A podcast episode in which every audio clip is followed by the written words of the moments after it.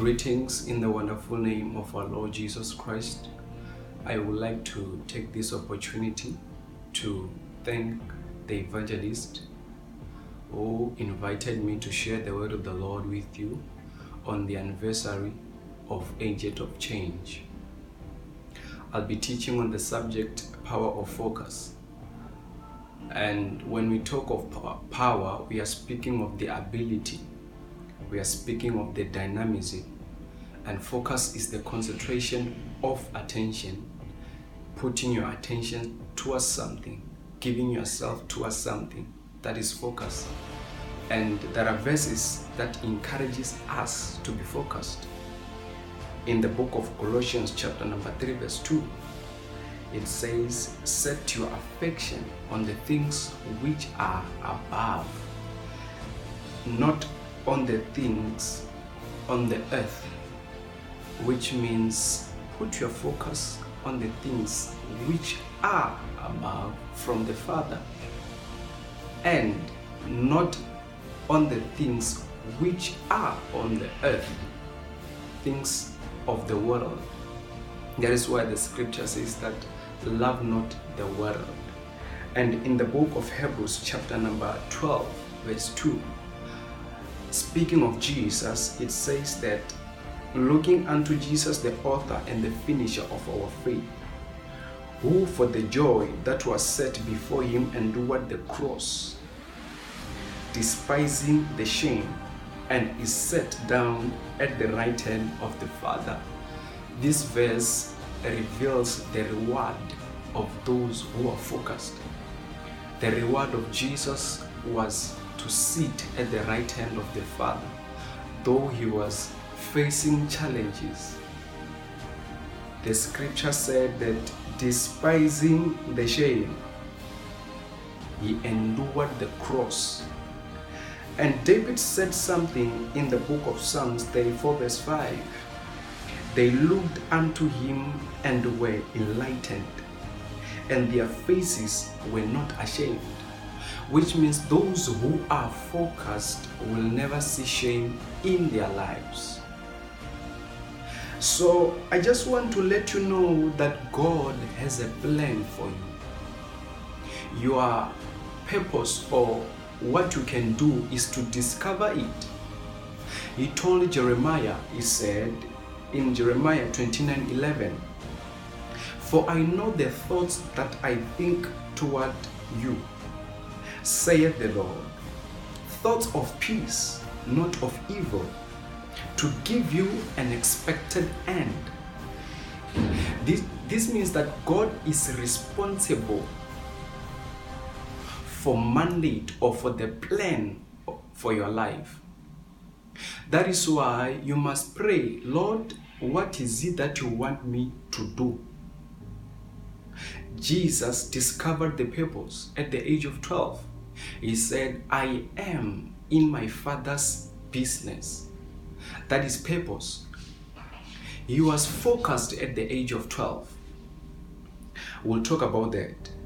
And secondly, God said in John chapter number 15 16, You didn't choose me, I chose you.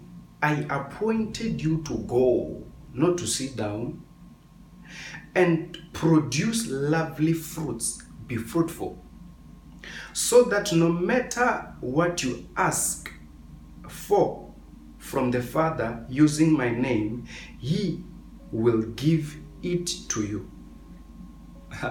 Jesus said, in, in the journey of fulfilling your plan, in the journey of focusing to the point of destination, He said, produce lovely fruits.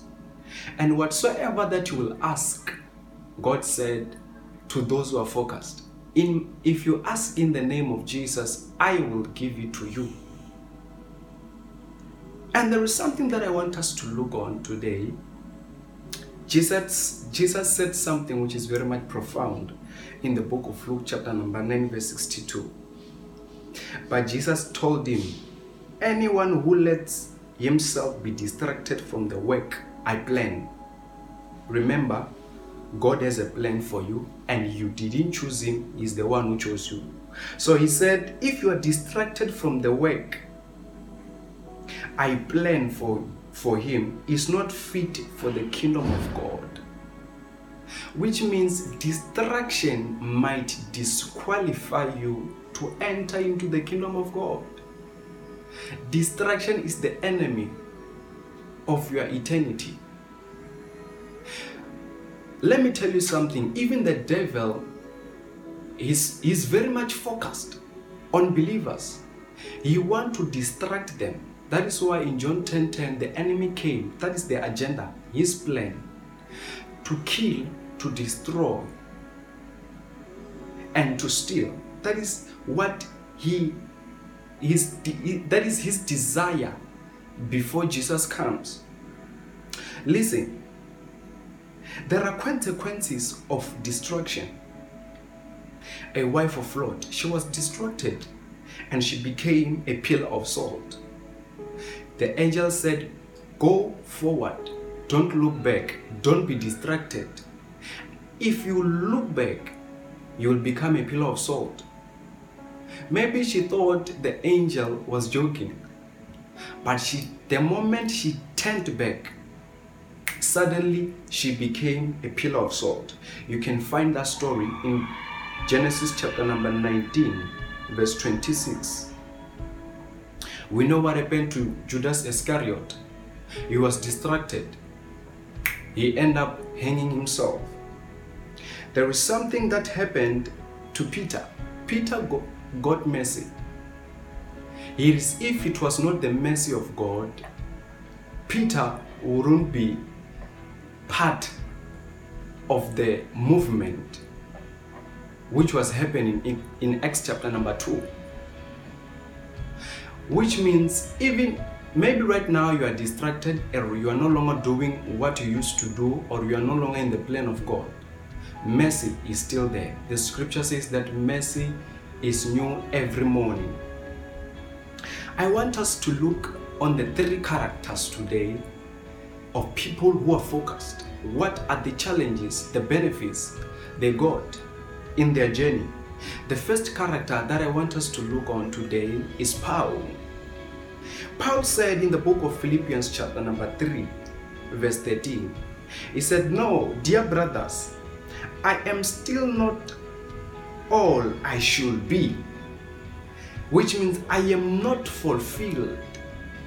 But he said, But I am bringing all my energies to bear on this one thing, which means I am giving myself to the plan of God. And he said, To bear this one thing, forgetting the past, looking forward, focusing on what lies ahead. Paul was a man who was very much focused. That is why he wrote half of the New Testament. And this man is testifying to the church of Philippians. He said, This one thing that I do, I forget what is behind me I do not judge myself by my past. There are people today who are not focusing on the plan of God just because they are still judging, they are reminding themselves of the things that they have done back there. And God said in Hebrews chapter number 8, verse 12, and be part, and their sins and their iniquities will I remember no more. Which means God is not interested in your past. He said, I'm no longer there. The past is gone. The wise man said, Yesterday is history. Let it go. In the past, Paul persecuted the church. You will find that in the book of Acts, chapter number 9. In the past, Paul said, I, I was a chief of sinners. You will find that scripture in the book of First Timothy, chapter number 1, verse 15. That, and he said, This is a faithful saying, worthy of all acceptation, that Jesus came into the world to save sinners, of whom I am a chief. He was a chief of sinners, but he said, I do not remember my past. Yes, I was a chief of sinners, but I do not remember my past. Yes, I persecuted the church, but I do not remember my past. This is this is one of the things that Paul did on the past. He was part of the death of Stephen. Just imagine, part of murder. You will find that story in the book of Acts, chapter number 1, verse 8. It says Paul was in the complete agreement with the killing of Stephen. He was part of the murder. But now he's speaking as apostle. He said, I do not remember. Everything that is behind me, I forget them all. Paul faced so many challenges. Paul, he was arrested in the book of Acts, chapter number 12, verse 25, when he was in prison with Silas. They, they were praying and worshiping in jail. They were arrested. You will face challenges in life, but I'm here to tell you, Jesus said, if you are distracted, you will you are not fit for the kingdom of God. I pray that you may you will not be distracted in the name of Jesus. There is something, there is another challenge that Paul faced in the book of Second Corinthians 12 7. He was buffeted by the messenger of Satan. People were against him, demons were against him, leaders were against him. But he said, I am looking forward on what is what is ahead of me. That is focus. You must be focused regardless of. And the second character that I want us to look on today is David. David, he knew his mandate at the age, at the early age, he was a teenager. Remember, when I was doing my introduction, I said, You didn't choose him, but he chose you.